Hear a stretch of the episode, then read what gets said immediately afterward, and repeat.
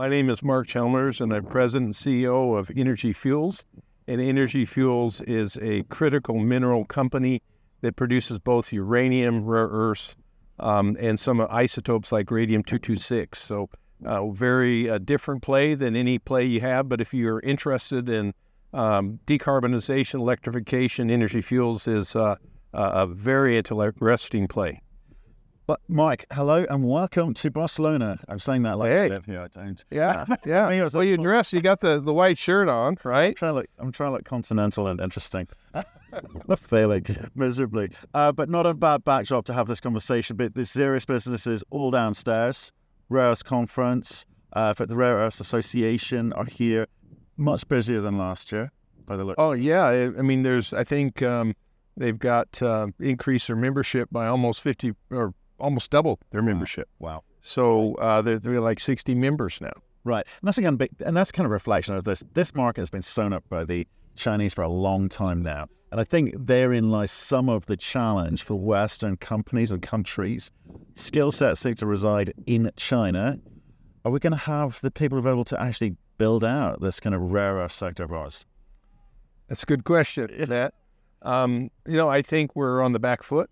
And when you look at China, particularly with rare earths, you know, this has been a priority for them for the last 20 years. And with that, they've graduated a lot of engineers.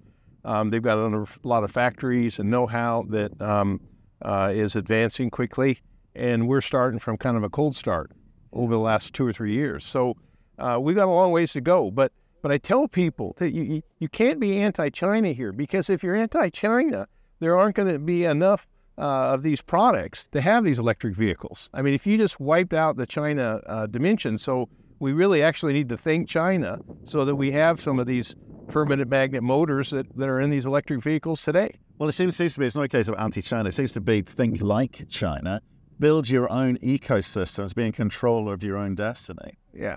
Well, I think I think it, it all kind of ties together with um, you know this whole you know the the ramifications of complete globalization and and now you know people are looking at deglobalizing to some extent um, and recognizing the importance of having at least basic capabilities in a number of these areas that we, we no longer have. Right. And I think the other thing to, to note, certainly some of the messaging sort of downstairs that I'm hearing, is it's a fairly nascent industry, as you say, that, you know, we're worried about uh, skill sets. We're also worried about how does this, how do all these things get financed, right? Because it's it's new. Companies aren't meaningfully advanced, and there's no kind of certainty around pricing. There's no certainty around supply. There's no certainty around much. And so the bankers are a little bit, uh, bankers like me, a little bit nervous. Yeah, well, the I, I think that what I'm seeing, or at least at this conference, is it's fragmented. Right, there's a lot of companies that have jumped in. I agree. And and they're small, and they only have a certain amount of capacity, certain amount of expertise, and I think what what what the OEMs and the car manufacturers want to see is consolidation so they have some critical mass to deal with. And with that, hopefully you can pull the expertise together, the capacity to finance, um, the, the, the, you know, the, the ability to produce material quantities, all those things will come with consolidation. So I think that what I've seen over the last couple years is a lot of the smaller guys have this aspiration they're going to be able to do it all. Yeah. And I think the realization to now, in the last couple of days, is they're not going to be able to. They're not going to be able to, but I think there's also a realization of the cost involved. It ain't simple. It's, it's a very technical uh, thing we're dealing with here. Rare, earths ain't easy, right? Not just because the skill sets aren't there, because it's, it's just not easy for anyone.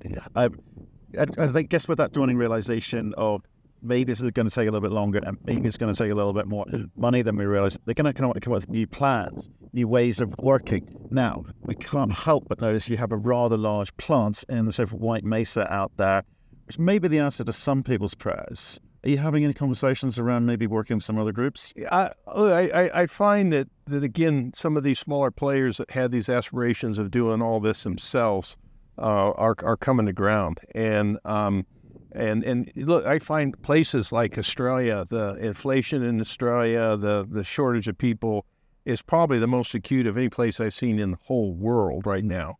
And um, yeah, we have a facility. It's it's fully paid for. It's permitted. Um, we're advancing um, this year, and we'll be ready early next year for what we call our phase one separation, and we're going to do that for like twenty-five million dollars. And and what what I've heard here the last couple days that people that were talking about projects that were 500 or 800 or 900 million dollars two years ago are now having two billion dollars or you know somewhere in that order and and and and that that's a shocker and I think that's getting a lot of people's attention because they just realize they're not going to be able to get there um, like they had planned to get there. It's a shocker if you're a hundred million dollar company because I tell you, as an ex banker, I'm looking at that thing going, not on in any uh, stretch of imagination is that thing going to be talked about, let alone we're trying to find a way to finance that. So it's a problem. So coming back to the sort of change of model, I think there's some stepping stones going to be needed for the companies that can actually get to the point where they actually can extract minerals. Um, and maybe treat it as an it, it, it sort of these in, into these stepping stones as a bridge to getting where they want to be over time, and that's fine. It's a nascent industry. We're all learning. It's, it's good. Yeah, I think. Look, I think it's going to be a combination of some of these these companies scaling back their plans, uh, deciding if they're going to just make a uh, like an intermediate product or or, or a mine product, um, or they'll be consolidated. I think it's going to take a, a, number of different ways to get there. So, um, from our perspective, um, you know, our limiting factor thus far hasn't been infrastructure; it's been molecules. Uh, we're talking, we're still talking to a number of people. We talked to a number of people here at this conference, and uh, we're looking at how we can get that scale to fill the plant that we're building. Right. Okay. Now, I've got, I've got, to, got to talk about the role of government here. Now, we talked in the past in the context of uranium about you know getting government interested in uranium uh, as a as a kind of primary baseload source. Uh, U.S. government kind of stepped up to play a little bit, and I think governments around the world are starting to do the same thing. So on the, the uranium side, we've seen governments' involvement starting to work. Rare earths, part of the kind of critical critical minerals infrastructure ecosystem that we we um, talk about every week. Um, do governments recognize the need to support miners in this space? Industry, we're seeing a lot of things like the uh, Inflation Reduction Act. We saw money being distributed towards uh, industry for critical minerals, but miners haven't yet necessarily been the beneficiaries of that. Do, do you see that coming? Well, I think the the main beneficiaries have been the lithium uh, groups. They seem to have got the most money out of government um, and industry. You know, like some of the car manufacturers have gone downstream.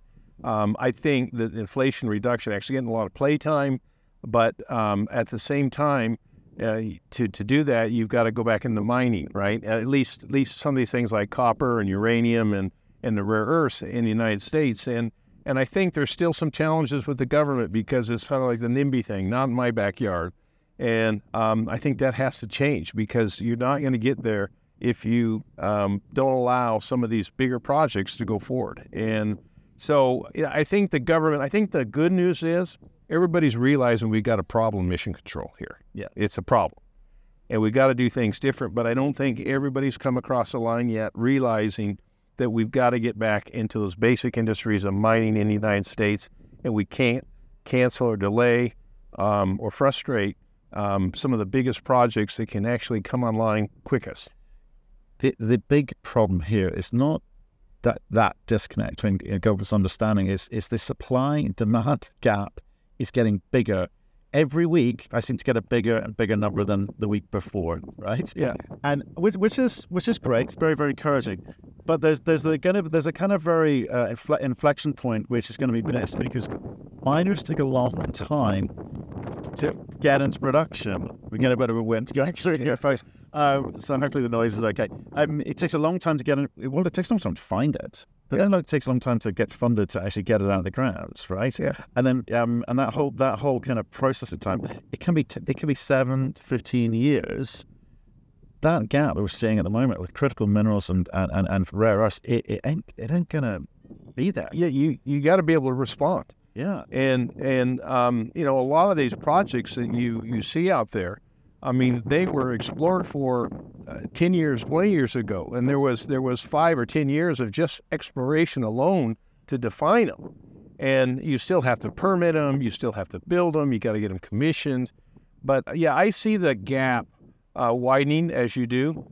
Um, I think there's going to be project failures that people don't really uh, incorporate. Yeah, it's a huge one. It's a huge one It's and by that what we're saying is that companies that say they're going to get into production and even start the process of trying to get into production sometimes fall over, and that affects your supply numbers. You know. Yeah, I, I think. Um, look, there's a lot of dynamics playing here. Um, I don't think I have ever um, seen it uh, be the urgency rising like ever before that in my career that we need these elements. And um, but I also see some train wrecks coming, and I think that um, some of the, the the the end users here that that get in position soonest with with some of the best opportunities are going to be best positioned.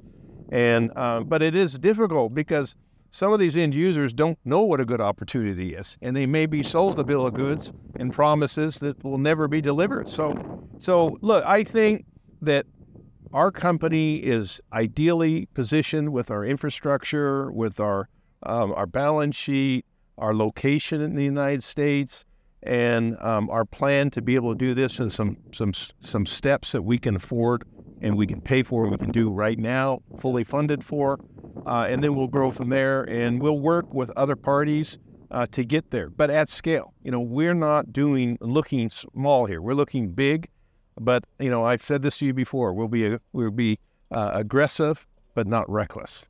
Right, and, and and just the other kind of factor, I guess, um, in here for you guys in terms of that blended risk a- approach, which is rare. You're talking the game of, and I'm, I'm being interested. I should actually ask you, you know, what were the kind of useful conversations and the useful um, talks that you heard downstairs that, in terms of this? How do we get this fragmented market of ours into something that was coherent and and works? I mean, we'll deal with that in a second, but I just want to talk to you about some of the other things that are going on in the business. Obviously, uranium, it's still there. Market's moving. It's interesting times. Prices, you know, sitting around, I think last week, 57 bucks. Yeah. Starting to get there, isn't it? Well, it just keeps inching up, and um, uh, you know, we signed um, some pretty substantial contracts uh, going back almost a year ago, and uh, we planned and, and, are continuing to to look at other opportunities to sign up more contracts. But yeah, it needs to inch up like into the 70s at least. So, yeah, yeah. Um, but it's getting there, and I think when when uh, the prices creep up, so do equities. Yeah, and I, well, we'll we'll we'll see how it plays out. Maybe we'll have another conversation around the, the uranium because I think so much has changed um, over the past couple of months, and it's that coiled spring that we talk about seems tighter than ever before. I think it's going to smash rather than explode. it's going to break it. Uh, vanadium, obviously, still in still in the background, sitting on a bit, of inventory there, and obviously the isotope stuff is it, it, it, it'll move when it moves, right?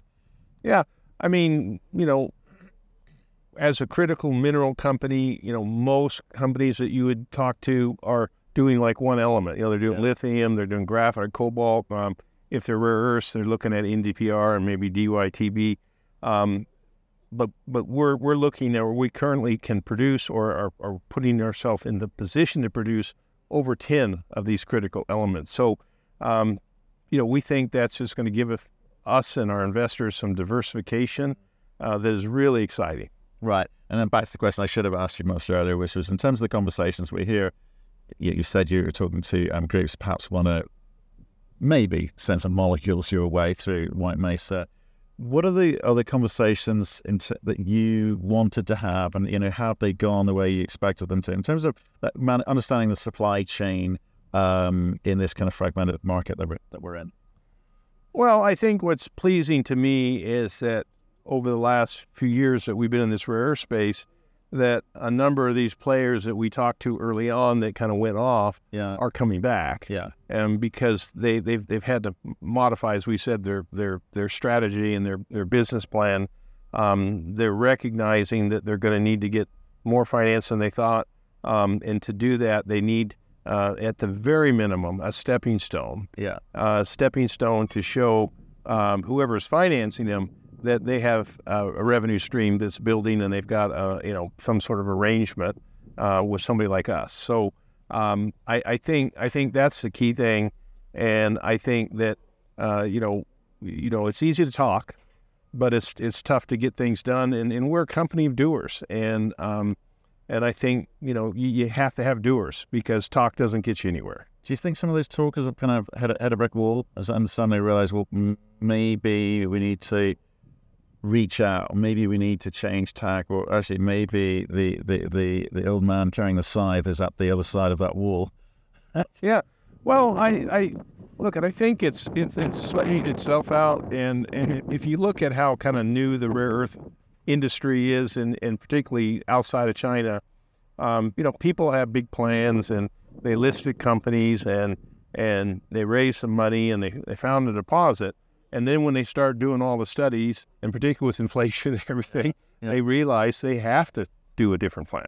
And um, um, you know, and that's when you can you can change things. When people realize that that you know you can't all be greedy and think you're going to get there. Um, and how do you you, you kind of join forces in different ways um, to get that critical mass? I mean, the market needs you know you've got you got MP, you got Lynas, and you got Iluka, and you got us and Neo Performance. Um, the market is looking for uh, you know another three or four companies to take a leadership position here and provide an option um, for some of these these off um, off users or users of the the, the, the product. Yeah. What's interesting to me is that the automobile uh, groups are used to having ten suppliers yeah. of just about everything. Right. There you go. And and now they're looking at it and they're going, we're we're having a hard time finding a single supplier. Yeah. But that that, that comes back to like a just in time mentality versus inventory where you know, the, the market we use it, well, just go to Battle Trader. We'll get what we need there. It's fine. No problem. Like now it's like we've got to move upstream. We've seen it with the automotive. You talked, you referenced lithium there, but I think there's there's there's other commodities that are starting to benefit from uh, that uh, mentality too. Um, talk, talking which is um, you've you had a kind of few good speeches downstairs, um, and you know, and again, this is in the context of this fragmented market thing you're looking for a few new leaders. Is it going to come from government? Is it going to come from in- industry sorting itself out? Because there's that kind of commercial imperative with with industry, which is, makes it harder. But he, he's going to grab this thing and say, "Look, we, we need to get organized, guys." Yeah. Is there any? Well, we're going to grab our own strategy okay. because we. I, I think if you if you have to wait for somebody else to fix your problems, you you've got a problem. So but um, yeah, we're grabbing the, the, the, the, wheel on the bus. Um, I think that certainly these these end users, the government can help, but we're grabbing the wheel and we're driving the bus. And um, uh, and if if we have some support that is beneficial to us, we'll certainly consider it. Mark, good to see you man. I'm glad it's gone well. I mean, everyone is really stoked. What I've heard, everyone was speaking to, you know, I, I, I imagine someone will have a few more difficult problems to sort out, but um, general mood is positive. Rare here to stay. Well, if you want efficient uh, electric vehicles, yes, they're here to stay.